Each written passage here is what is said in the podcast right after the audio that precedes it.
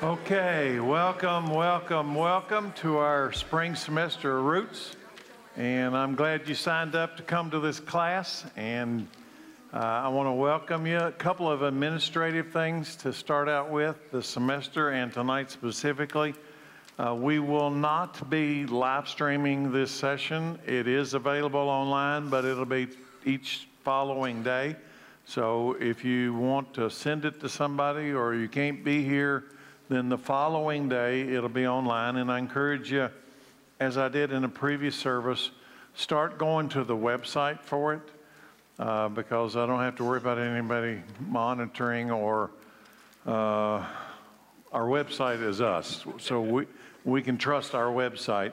Uh, there might be trouble with Facebook and some of the other ones in the future about uh, using our data. So anyway, go to our website, it'll be available.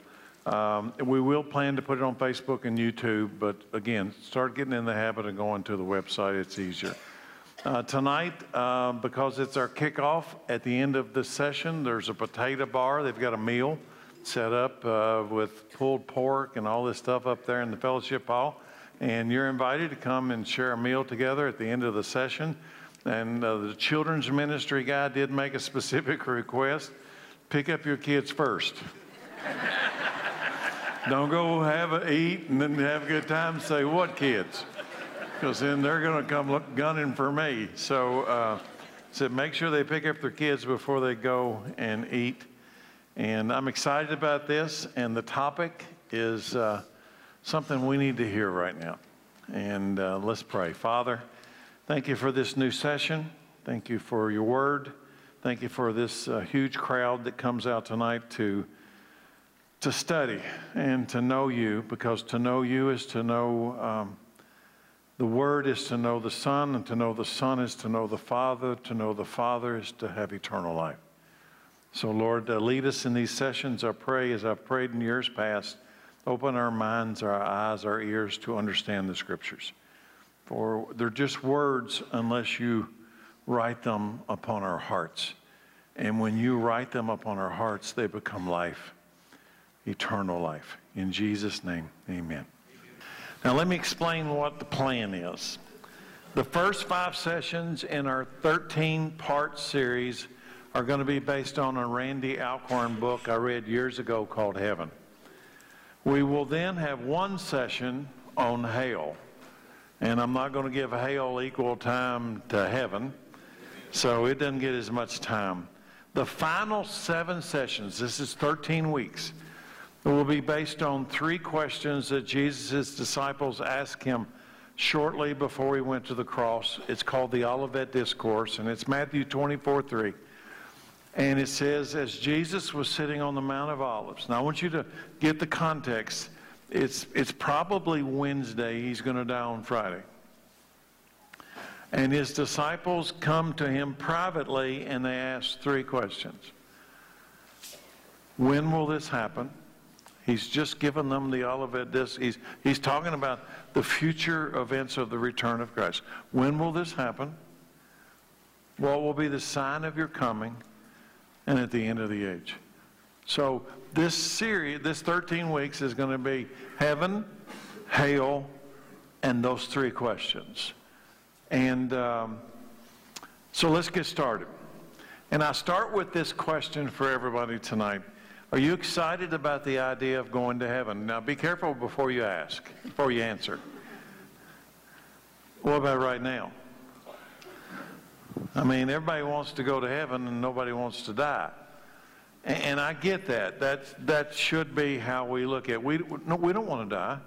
You know, our concept of, of our faith is life, it's not death. So everybody wants to get, go to heaven, nobody wants to die. But does the thought of heaven bring you heart pounding anticipation or a sense of a little dread and anxiety because you're, you're, you're really not sure what that means? That's the point of these five sessions, so that you'll understand what the Bible says about heaven. I'm afraid that many people have a severe misconception, and let's just call it a non biblical view of heaven. We're going to clear that up. Um, many people have painted heaven as a place where spirit beings, Casper the friendly ghost kind of people, float around on clouds with harps and do nothing for all eternity except maybe cream cheese bars or something like that. That sounds more like hell to me. So, tonight and for the next four weeks, we're going to look at heaven and see what the Bible tells us about this place, the place where we're going to spend eternity. So, we begin with this statement Satan is a liar. Let's start with the truth about the liar. Satan understands the wonder and glory of heaven because he came from heaven. Now that's interesting. He came from heaven. He has its orig- his origins in heaven. And let's go back and just catch a glimpse so that we understand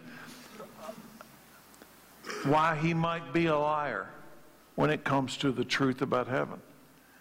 So let's go to Ezekiel. It's one of those mystery verses, chapter 28. I ordained and anointed you as the mighty angelic guardian. This is God referring to Satan, Lucifer, the devil. I ordained you and anointed you as a mighty angelic guardian. Some people believe that he was the highest of all angels, maybe higher than uh, Michael at one point. I, I don't know. You had access to the holy mountain of God, and you walked among the stones of fire. He, he knows about heaven. That's what I'm trying to communicate. He knows about heaven. He knows the truth about heaven. You were blameless in all you did from the day you were created. So he's not always been. He's a created being, okay? He's, he's not eternal. He's not always been. From the day you were created, you were blameless until the day that evil was found in you. Your rich commerce led you to violence, and here it comes, you sinned. Satan sinned. So I banished you in disgrace from the mountain of God. I expelled you, O mighty guardian, from your place among the stones of fire. Your heart was filled with pride because of all of your beauty. Your wisdom was corrupted by your love of splendor. So I, God, threw you, Satan, to the ground and exposed you to the curious gaze of kings. A lot of mystery inside those few verses. And Satan doesn't want you to know how great it is because that would be the truth and he is a liar. So he, one of Satan's tactics, and we're going to go into that tonight, is to prevent you, people on the earth, from knowing how wonderful heaven is. In John 8 44, Jesus is having an encounter with the religious folks of his days. These aren't pagans, these are the religious elites. And Jesus looks at them and he says, You belong to your father, the devil. Now, that's fighting. Those are fighting words, right? If you don't believe me, you go say that to somebody at Walmart. See what happens. You belong to your father, the devil. And you want to carry out your father's desires. He was a murderer from the beginning not holding to the truth, and there's no truth in him. And when he lies, he speaks his native language, for he is a liar and the father of all lies. Satan's strategy is to keep you from the truth of heaven. Now, the Bible says he was a murderer from the beginning. Listen carefully. I want you to get this. If he can keep you from the truth, he'll murder you. The truth about heaven will be the way to heaven. And if he could keep you by deception from the truth of heaven, you will surely die. The word death is not your heart stops beating. The word death is separation from God. You will be separated from God for all eternity. So he was a murderer from the beginning by removing the truth. What was the truth? Did God really say? What did he say to Eve? Did God really say? You won't die. He's separating somebody from the truth. If he can get you away from the truth, he'll murder you. That act in itself, removing the truth, is an act of murder. It's homicide. He's going to take your life. If he can get the truth out of you, away from you, separated from you, you will surely die. Did you know Satan lies about heaven? In Revelation chapter 13, it says the beast, and I want you to get this part. When you get over into Revelation 13, the beast is a man. He's the Antichrist, but he is the anti, he's a man who has the spirit of Satan inside of him. So if I have today the Spirit of Christ, and I do, I have the Spirit of Christ in me, this will be a man with the Spirit of Satan in him. The beast was given a mouth to utter proud words and blasphemies and to exercise his authority, the authority of Satan, for 42 months. He, and once this man who has the spirit of Satan in him, he's the Antichrist in Revelation, once this man who has the spirit of Satan inside of him gets a chance to open his mouth, what's he going to do with it? What will Satan do with a moment like this? He opened his mouth and he blasphemes God. That's where he starts.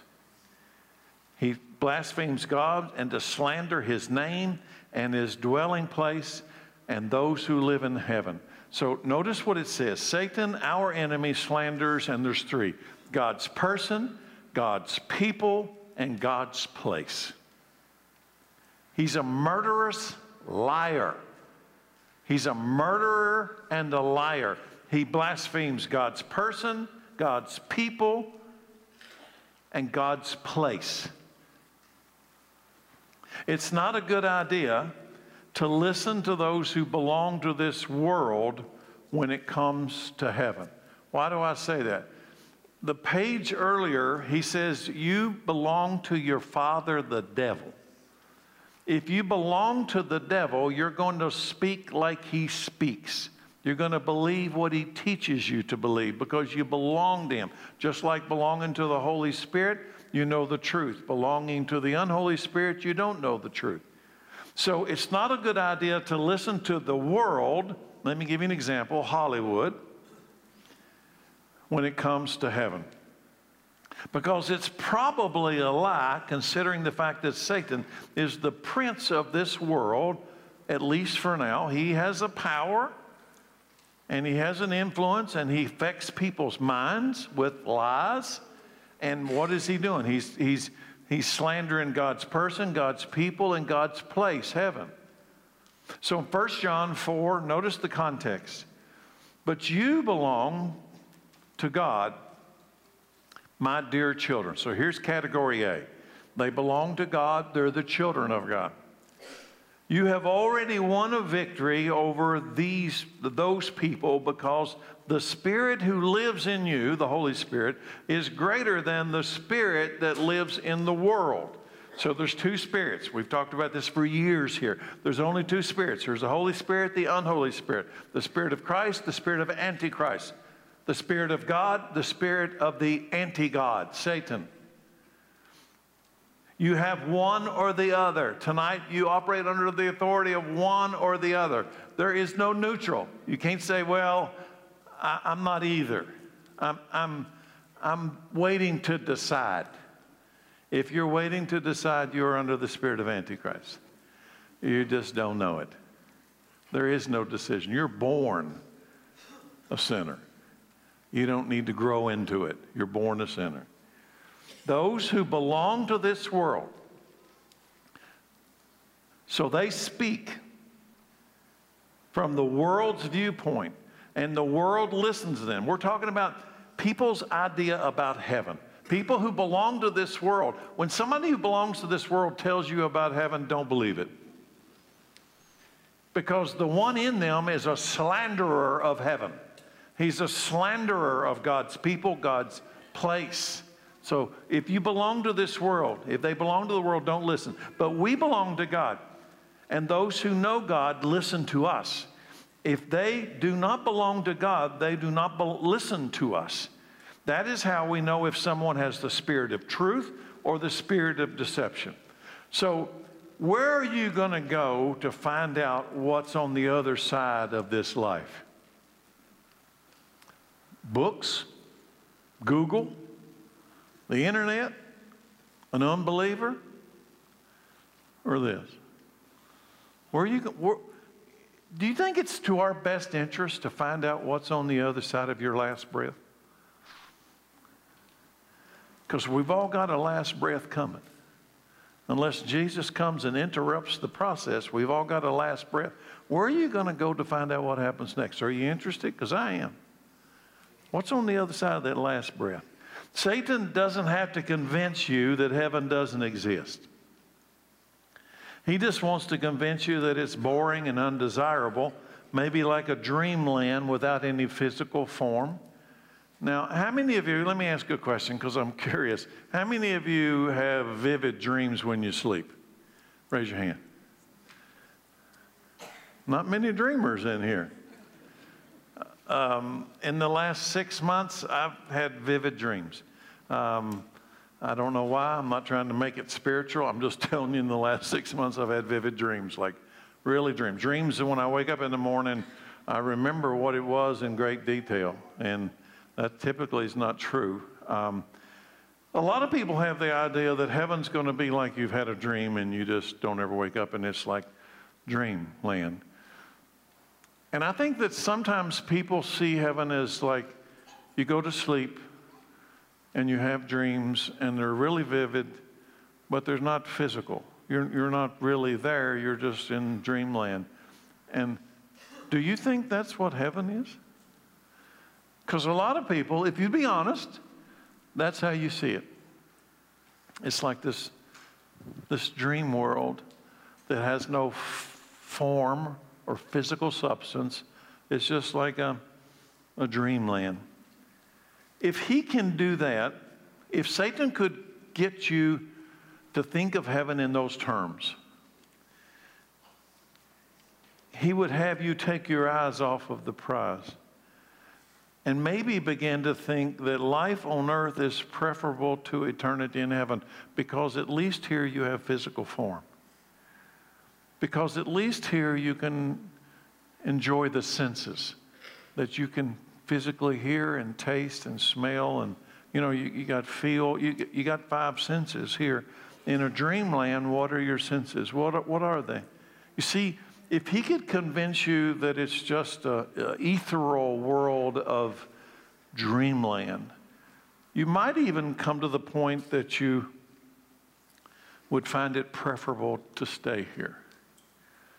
That this would be better. That's kind of a downgrade. Um, and here's the point I really want to use tonight. Trading, if he can do that, he would have you trade your eternal birthright for a temporary bowl of soup. And it goes back to the story of Jacob and Esau, and I could spend the rest of the night on that, and I'm going to try not to. Um, the story of Jacob and Esau is so critical in tonight's topic. Because if you don't know the story, I'm going to give you the short version. Uh, Esau goes out, he's a hunter, and he's hungry, and he's gone out, and he's, he comes in, and he's just so, so, so hungry and Jacob has stayed at home that day and he cooked this red stew. And he must have been a pretty good cook. So he makes the stew, and Esau says, Give me some of that to eat. Now you understand that Esau's the firstborn, Jacob is the secondborn in a Jewish family. Uh, the firstborn has the birthright. So he's got the birthright, which means most of the stuff in the future is going to be his. He, he's, the, he's the one that gets it. So Jacob's a conniver. He's a deceiver in his own right. And he comes in, Esau's hungry, and he asks him for food. And, and Jacob says, I'll make a deal. You, you give me the birthright. You swear. You swear to God that you give me the birthright. I'll become the firstborn. I'll give you the stew. Is that a terrible deal? And the reason it's a terrible deal is that stew's going to be gone in just about 15 minutes. That birthright is forever. and there's Satan. That's it. Would you trade something right now for forever? And people are doing it every single day. Every single day. Esau um, becomes Edom. And Edom becomes the Edomites. That's his tree. So uh, understand that they traded places. Uh, that day they traded places. Jacob becomes the firstborn, and listen, Jacob becomes Israel. What did Esau give up? Oh, my, my, my, my, my. I could talk about this for a week. What did he give up? He could have been Israel, and he could have been the, the seed through which the Messiah would come. You know, what did he give up? He gave up the rights of the firstborn. He gave up the right to become the line through which salvation would come to the earth, the Messiah. What? For a bowl of soup. Now, if you look at the Edomites, Edom, so what did he become? So if Jacob became Israel and he became the lineage through which Messiah would come, what happened to Esau when he made the terrible deal and he gets a bowl of soup? He becomes the people of Edom. He gets renamed. Where Jacob gets renamed Israel, Esau gets renamed Edom. And Edomites, when years later, when Moses leads the children of Israel out of bondage, who wouldn't let Israel pass through their land on the way to the promised land? Edomites. And God sent later people to kill them all the Edomites, the descendants of Esau. Why? For a bowl of soup. Now, the reason I make such a big deal out of that is Satan has the ability to convince people by lying to them about the future value of your birthright. Jesus came to give you a birthright, a born again position in the kingdom of God, born again children of God. And you would trade that for a lie of Satan that gives you right now, today, pleasure? People are doing it every day. That's what sin is. It's trading away your birthright. Romans 9. In the words of the scripture, you're talking about a mystery. This is New Testament. I loved Jacob, I rejected Esau. I loved Jacob, I rejected Esau. Some translations say, I loved Jacob, I hated Esau. What's the difference between Jacob and Esau? Listen a bowl of soup. Satan is powerful. And if he can make you take your eyes off of the future and only think about right now, you'll trade your birthright for soup. Something stupid. Satan wants to rob us of our joy and anticipation of heaven and keep us distracted with the temporary things of this earth, never to focus on the eternal things of heaven, only thinking about today's soup and never thinking about tomorrow's birthright, that I could be part of this eternal kingdom. Why would I want to tell someone about Jesus and heaven if it's boring, ghostly dreamland, right? Why would I be so excited about that? So let's, let's go into the scripture. Heaven, I want you to understand, it's a physical reality.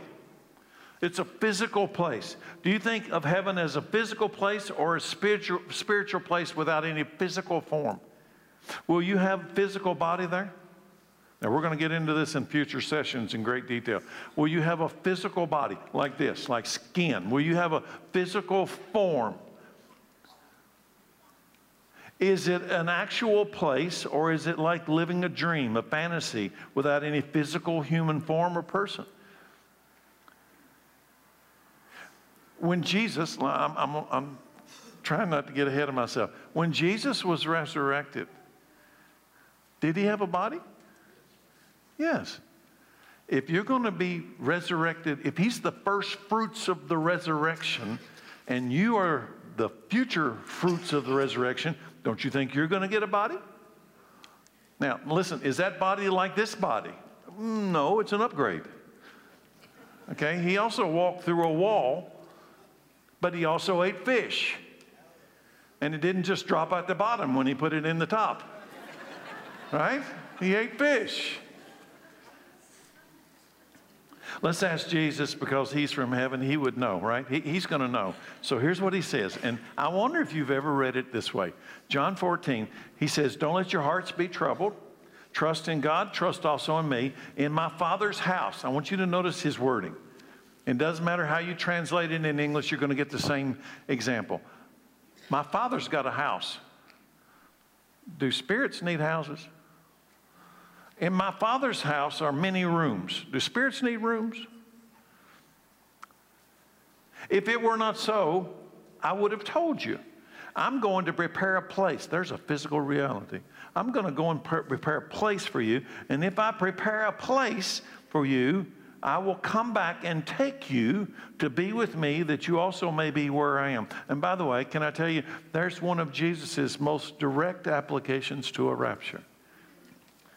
And I wonder if you've ever noticed it. Let, let, me, let me sneak this in here. I'm going to take you to where I am. I'm not coming to where you are. I'm taking you to where I am. Which means in this case, his feet don't stand on the Mount of Olives. That's later. In this case, you meet him in the clouds.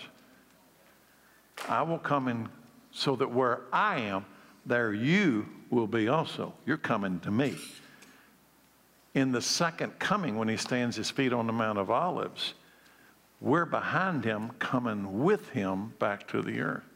There's the rapture. But here's the point Do you think it's an accident that Jesus uses the words house, rooms, and place?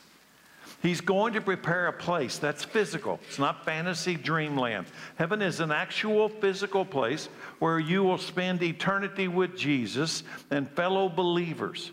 There have been much debate about the location of heaven and even more debate about the new heaven and the new earth. Let me, let me give you an example. When the Apostle Paul makes this statement that I've been taken up to the third heaven, so a lot of people don't understand what that means. You mean there's three heavens? No, no, no. Well, right now we live in the, in the world that Paul lived in. What's the first heaven? Well, that's our atmosphere, right? What's the second heaven? That'd be the universe when you look out at the stars. What's past the galaxy? What's past what man can see and send spaceships to take pictures? Of? What's out there? It's the third heaven. There's a first heaven, our atmosphere. There's a second heaven, what we can see the Milky Way galaxy and what all is out there. What's past that? Paul says, I was taken to the third heaven and I saw things, I experienced things. And you know what he says? Whether I was in my body or out of my body, I don't know. He doesn't know whether he was physically there or dreaming vision there, but he says, but there is real. It is physical. I don't know, but it's physical. So let me give you an example. What about the location? Do you care where the third heaven is? Do you care where heaven is physically located on a map, if there was such a map? I want to give you my perspective on this thought. If I were a child and my parents told me we're going to see Mickey Mouse at Magic Kingdom, do you really think I would care if it's the one in California or the one in Florida? I don't care. I don't care if it's Disney World or Disneyland. I just want to go. Now, noticing some of the recent activity at Disney, I'm not sure it's a good idea to take your kids there. That's another message. When you study the Bible, one thing becomes clear to me, and I tell you, it gives me goosebumps, and you'll see it at the end. God has not given up on his original plans for humans to dwell on the earth, and he's going to have his garden. He's going to have his garden and he has never given up on his original plan for people to live on this planet. And I'm going to show it to you. So, do you care where heaven's at? In fact, the climax of history will be the creation of a new heaven and a new earth in a resurrected universe inhabited by resurrected people living with resurrected Jesus. That's how this story ends. That's the climax. New heaven, new earth, resurrected universe, resurrected bodies, living with resurrected Jesus. So let me read it to you because there's a couple points I want to draw out. This is Revelation 21. It's after the thousand years reign of Christ on this present earth. And then it comes this. Then I saw a new heaven and I saw a new earth. For the first heaven and the first earth had passed away. So what happens to the first earth? The Apostle Peter tells us it's going to be burned up in a fire. It's going to be, there's going to be a new one for the first heaven and the first earth, the one we live on right now, the one, the atmosphere you look at and see around us right now, the universe that we see right now is destined for a renovation. It's going to be burned in the fire. It's going to be purified in the fire. Somebody asked me one time, Do you think it just all disappears and he starts all over, or does he just burn the top off of it? I said, Do you care? I don't care. I don't know. I don't know. I just know that from his perspective, it's new. In fact, what does he say? Behold, I'm making all things new. I saw a new heaven and a new earth. The first heaven and earth had passed away. There's no longer any sea. What's that mean? Sea separates us, separates the continents. You won't be separated. Nothing to separate us. And I saw the holy city, and we got a new Jerusalem now, coming down out of heaven from God, prepared as a bride, beautifully dressed for her husband. And I heard a loud voice from the throne saying, Now, in this new heaven and this new earth, now, now, the dwelling of God is with men and he will live with them, and they will be his people, and God himself will be with them and be their God, and he will wipe away every tear from their eyes. There be no more death or mourning or crying or pain, for the old order of things has passed away. Now, are you ready? In that scene, where is heaven? I hope you saw it. It's on the new earth. Did you see it? I saw the holy city descending out of heaven, descending, that's coming down. As a bride beautifully dressed for her husband, heaven's coming down here to the new earth. Are you disappointed? Somebody's saying, I was hoping it'd be up there. He's going to have his garden. It's going to be all new. And it's going to be down here. And now the dwelling. What's, what makes heaven heaven? Wherever God's at is where heaven is. And if God's in the third heaven, there's heaven. And if the third heaven moves here in the form of the New Jerusalem, this is heaven. Wherever He's at is heaven. You know where hell is? Wherever He's not will be hell. In 1952, listen to the story. It's a true story, by the way. In 1952, young Florence Chadwick stepped into the waters of the Pacific Ocean off Catalina Island, determined to swim to the shore of the mainland California. She had already been the first woman to swim, swim the English Channel both ways. The weather was foggy and chilly, and she could hardly see the boat that accompanied her. Still, she swam for 15 hours. When she begged to be taken out of the water along the way, her mother, in a boat alongside, told her she was close. You're close. You can make it. You're close. You can make it. Finally, physically and emotionally exhausted, she stopped swimming and was pulled out of the water. It wasn't until she was in the boat that she discovered the shore was left less than a half a mile away. At the news conference the next day, she said, All I could see was the fog. I think I could have, if I could have seen the shore, I would have made it. That's the purpose of this session. If I could have seen the shore, if I could have seen what I was swimming toward, I would have never stopped swimming. I'd have found some inner strength. I would have not lost my focus. I would have not been afraid. I'd have kept swimming. I want each of you to think about those words. I think if I could have seen the shore, I would have made it. For believers, the shore is Jesus. and the promise that He has gone ahead of us to build us a physical house in a physical place where we will live an eternal physical life in His physical presence. It's real. And I, sometimes when I'm facing a lot of adversity and it's really foggy in my spiritual life and I look like the church is losing and the world is winning, I need to stop and know we're so close. We're so close to this prize. And I am not trading my inheritance for that soup. I'm not doing it. Satan, you lose. I will not make that transaction. It's not a dreamland fantasy created by weak minded people. You know what the world says about us Christians? We're weak minded people who had to create a fantasy of Jesus and eternal life in heaven to get through this very tough life. That's what they say about us. Do you know that? They think we're weak. It's not. It's a real place where real people are going to spend real time with a real Savior. And why is this such an issue? It's called mortality. Mortality. As humans, we have a terminal disease called mortality. Mortality, if you look it up, is defined in the dictionary, it says subject to death. We got it. We're subject to death. The death rate of this disease called mortality is what? 100%.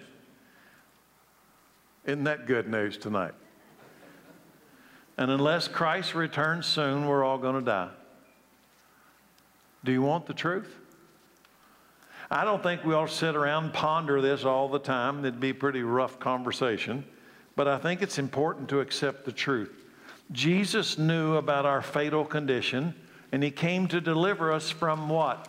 The fear of dying. He came to make sure that we would no longer, once we knew about heaven, once we knew about the resurrection, suddenly we would no longer have this fear of dying because why? It's called faith because we can never really die. Our tent dies, our outside dies, but we're not tents, we're not outsides. We're insides, and our inside is us, and it can't die because He's life and He's in us. Hebrews 2:14. Since the children have flesh and blood, he, Jesus, too shared in their humanity, so that by his death he might destroy him who holds the power of death. Who's him? Jesus destroys Satan, who right now has the power of death, that is the devil, and free those who all their lives were held in slavery of the fear of death. Oh no, I'm going to die. I'm going to die. Could it be that our culture's rejection of God relates to its fear and denial of death? I want to spend some time on this.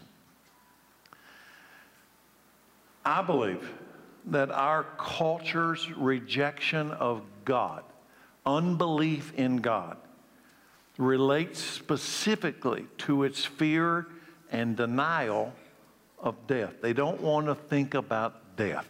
They don't want to act, they, they, they're afraid of death, so they refuse to deal with the reality of death. It goes back to that saying that I used to say all the time. I believe that if you believed you were lost and Jesus had the power to save you, I believe you'd believe in Jesus.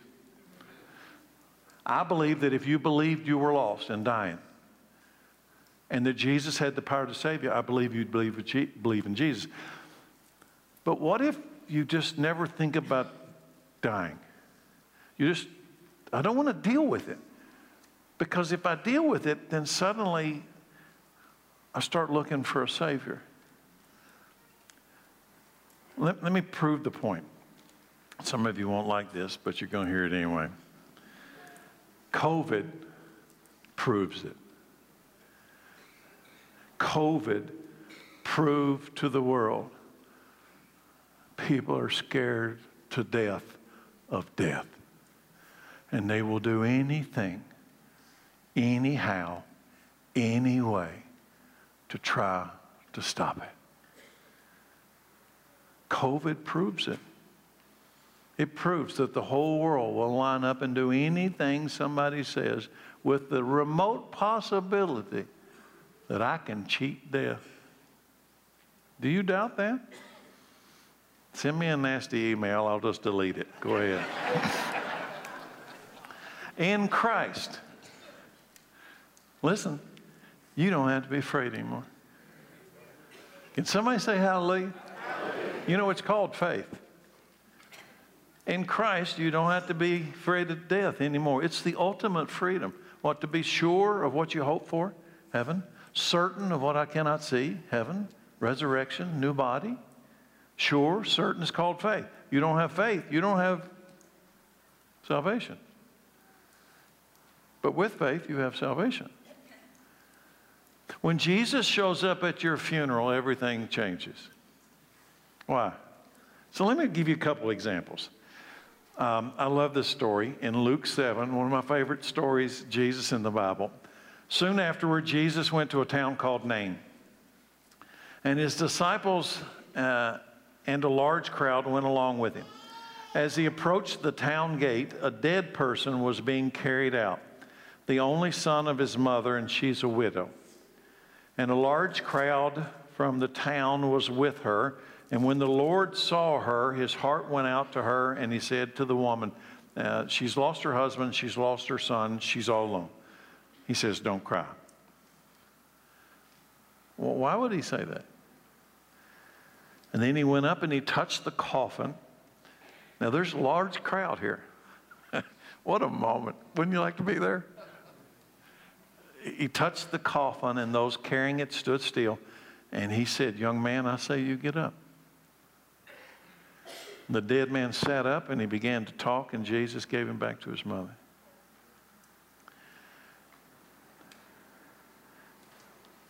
What would that do to fear of death when you saw that?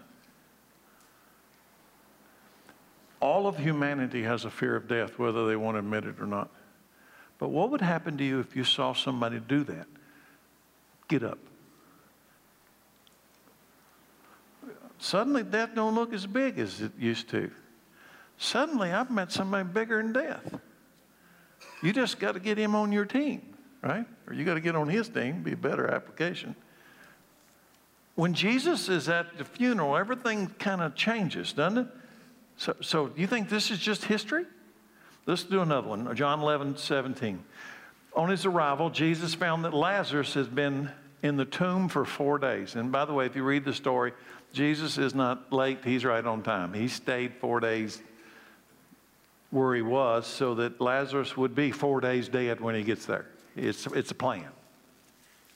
Bethany was less than two miles from Jerusalem. Many Jews had come to Martha and Mary to comfort them in their loss of their brother. When, Mary, when Martha heard that Jesus was coming, she went out to meet him, but Mary stayed at home.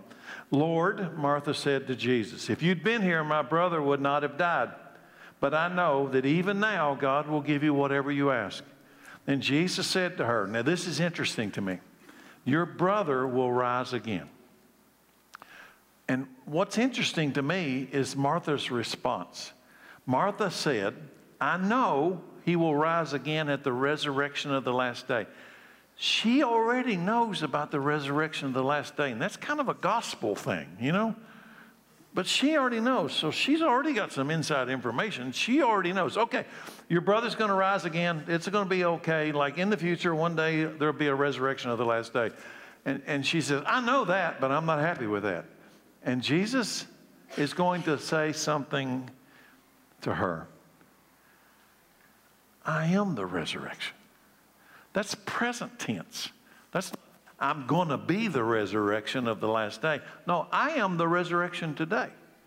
And I am the life today. And he who believes in me today will live, even though he dies. Even though he's four day dead over the hill here. He's four day dead over the hill here. Even though he dies, I can, I'm bigger than that. And whoever lives and believes in me will never die. And then he says those four words Do you believe this? The biggest question in your life will be this Will Jesus be at your funeral? Because I just read about Nain and I read about Bethany and Lazarus and the widow's son. And when Jesus shows up at the funeral, death has no sting, death has no power. There's someone there larger than death. I've preached hundreds of funerals. I have no idea how many funerals I've preached over the last 30 years, too many. And this is the most important issue at that moment. Is Jesus at your funeral? Is he at my funeral? He who believes in me will live, even though he dies. Do you believe this? So let's do something. In light of that background, we're setting the stage where we're going in this heaven stuff. With that background, let's take a moment and use our imagination. So I'm going to ask everybody to close your eyes. Nobody's going to do anything weird to you. Close your eyes. And I want you to try to imagine heaven, what heaven will be like. Satan won't like it, but he already doesn't like us, so don't worry about it. I want you to close your eyes and use your imagination. What do you see? If you were to try to use your imagination to see heaven with your imagination, what does it look like? To get a picture of heaven, you don't have to look into the clouds. I want you right now in your mind to imagine planet Earth without sin. Keep your eyes closed. I want you to think about earth as you know it today, but no sin, no death, no suffering, no corruption. Let's just lay that in to our imagination. I want you to do, add this to it restored fellowship with those who have gone ahead of us. That grandparent that you absolutely adored. And you're back with them. Even Bible heroes, the Apostle Paul wants to talk to you. Abraham. You got to get in line, but you get to talk to Abraham. Flowers, look around in your imagination. Unwilted flowers, grass undying, no brown spots, a blue sky, no pollution. People all around you with smiles and hearts full of joy, no anger, no sadness, no depression, nowhere, no how palm trees, raging pure rivers, jagged mountain vistas, waterfalls, fishes, fish jumping in the lake, crawling out your name. Powerful, eternally healthy bodies, laughing, talking, playing, reminiscing. Wonderful, pleasure filled food, all you can eat. You never get fat and get a heart attack and die. Heaven's going to be much like the Garden of Eden, except no sin and no lying serpent. Now open your eyes. Would you trade a bowl of soup for that? It's the story of mankind. It's real. Listen to how the Apostle Paul, he's actually quoting the prophet Isaiah, describes this indescribable heaven. 1 Corinthians 2 However, as it is written, no eye has seen, no ear has heard, no mind has conceived what God has prepared for those who love Him. But God has revealed it to us by His Spirit. The Spirit searches all things, even the deep things of God. So here's tonight's wrap up. What's on your mind? I want you to just think for a moment the last seven days of your life here on earth past seven days. What's on your mind? This is so important. What do you allow to enter and occupy your mind? What do you think about all day long?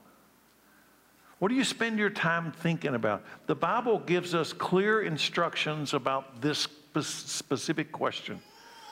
And this is literally, this is literal. It's not some figurative example. This is literal. Colossians 3 1.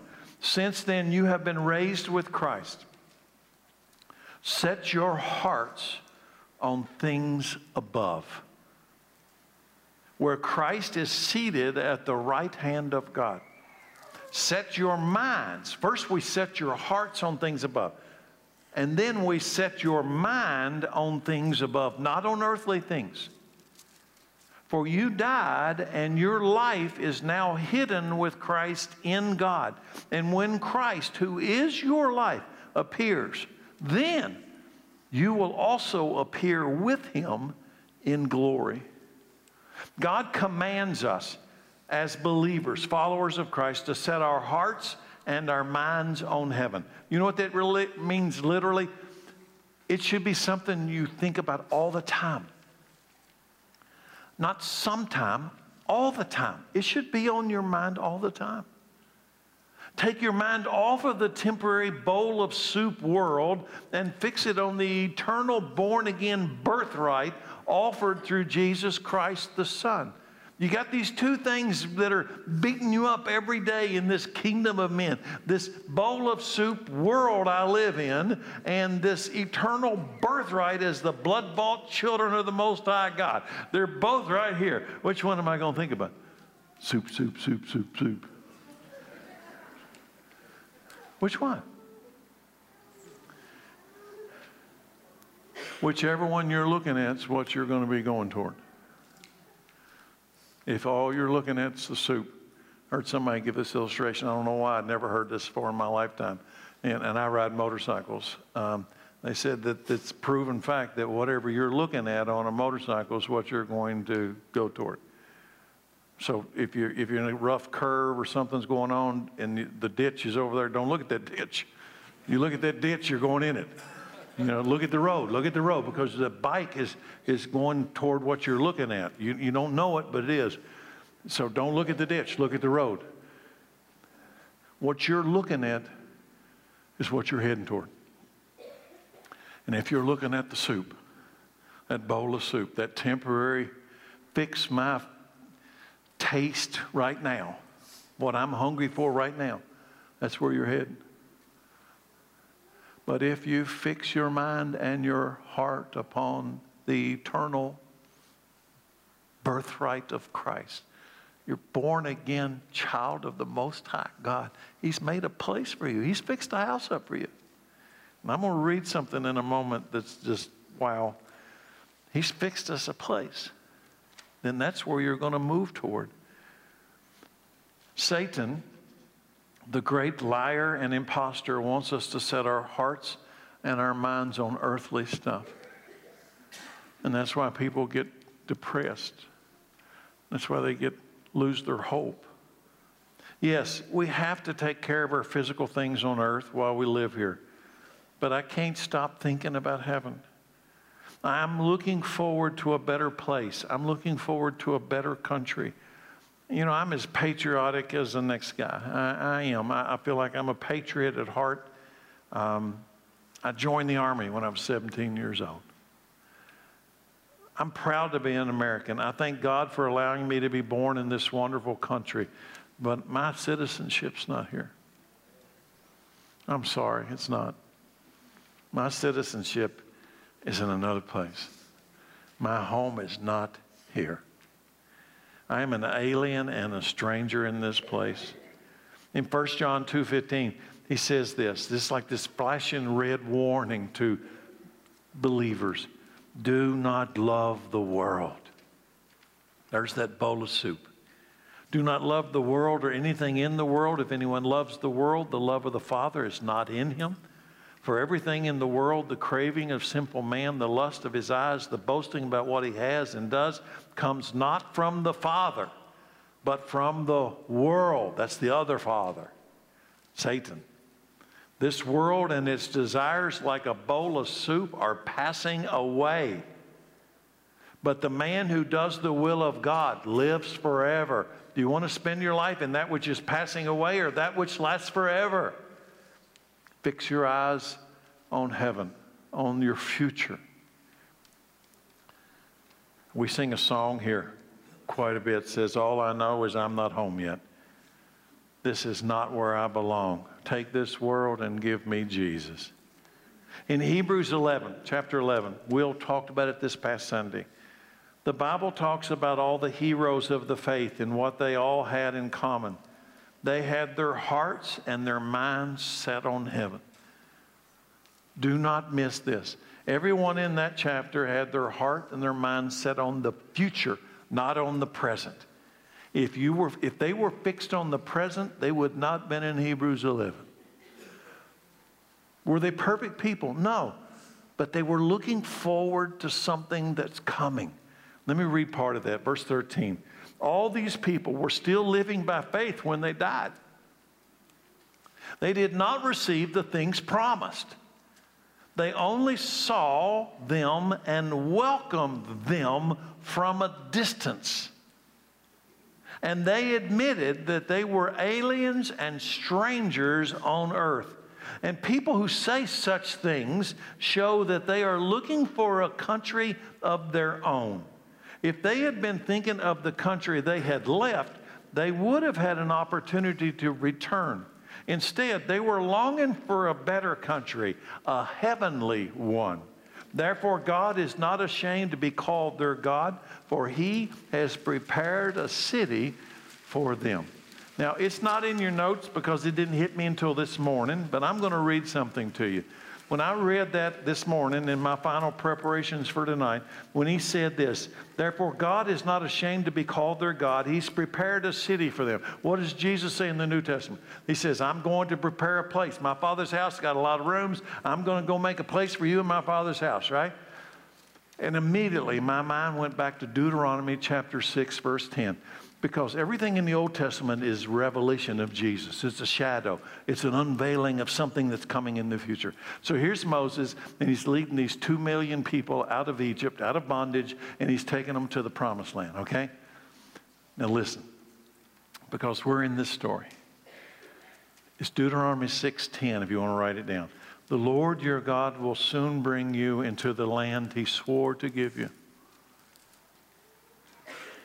when he made a vow to your ancestor Abraham, Isaac, and Jacob. It is the land. Now, I want you to put yourself in this story. He's taken Israel out of bondage.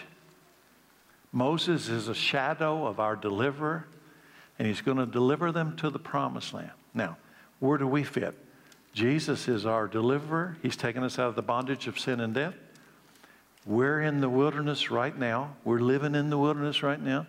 And Satan's offering us all a bowl of soup.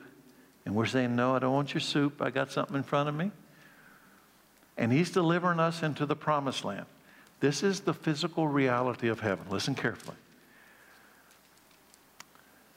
A land, it's a land, large, prosperous cities that you did not build.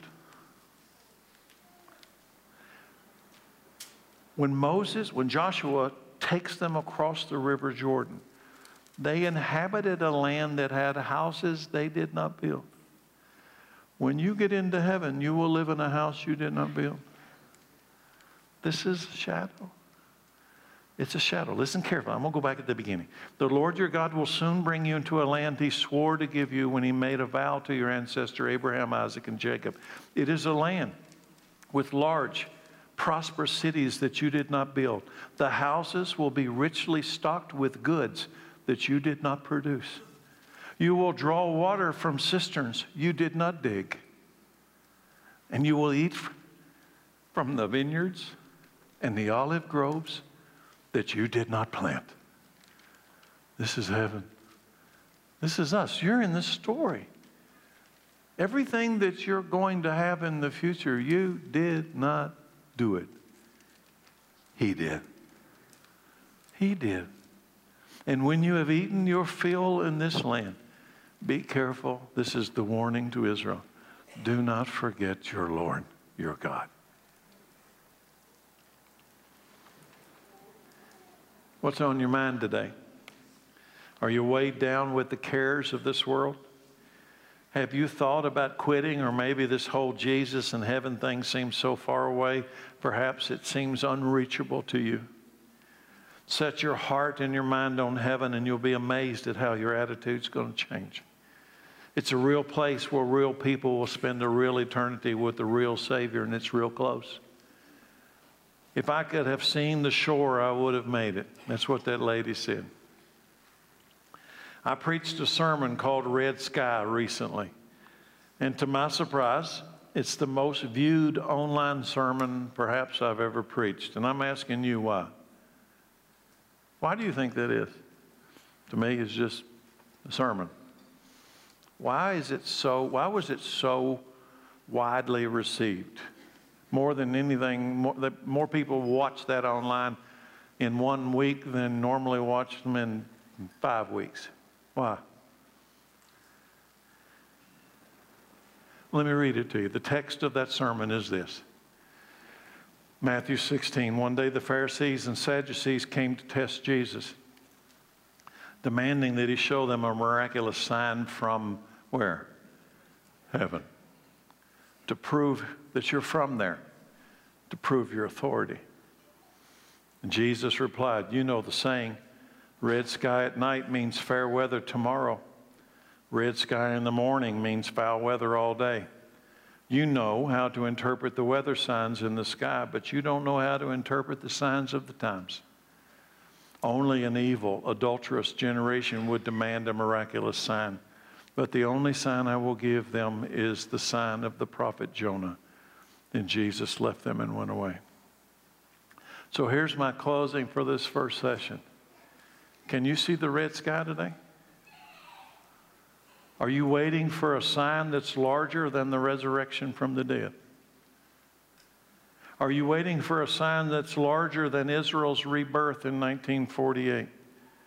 Are you waiting for a sign that's larger than the return of Jerusalem to Israel control in 1967?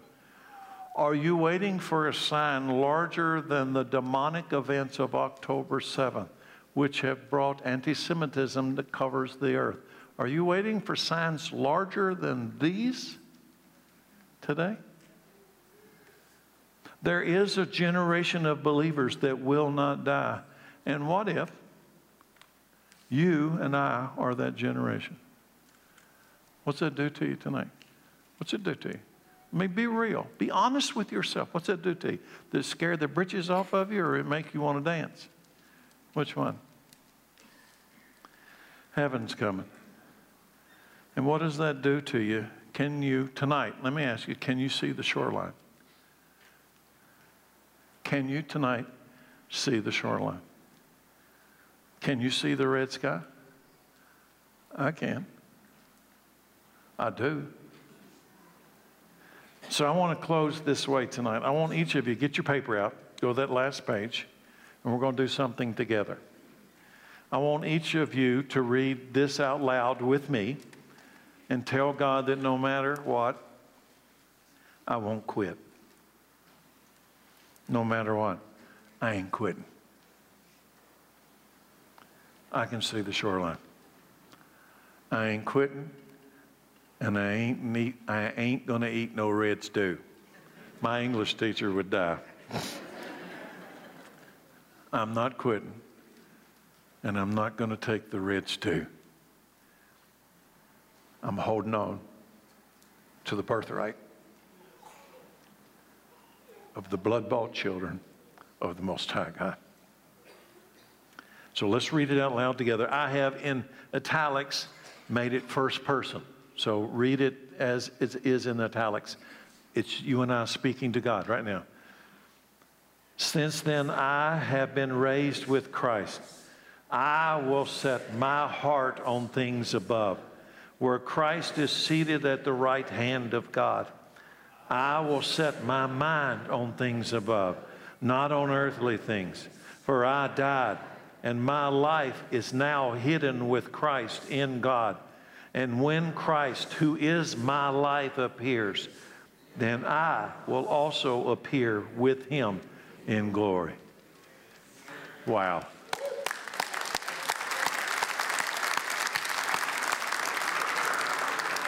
Our Father God in heaven, receive these words as a living testimony of who we are. We will not quit. We will not trade our birthright that comes through the blood of your Son for the world's bowl of soup. Father, empower us by your Holy Spirit. Let us see the shoreline. May, may we know it's so, so, so close. And may we see the red sky for what it is. In Jesus' name. Amen. Thank y'all. Remember the potato bar. Remember to get your kids, okay?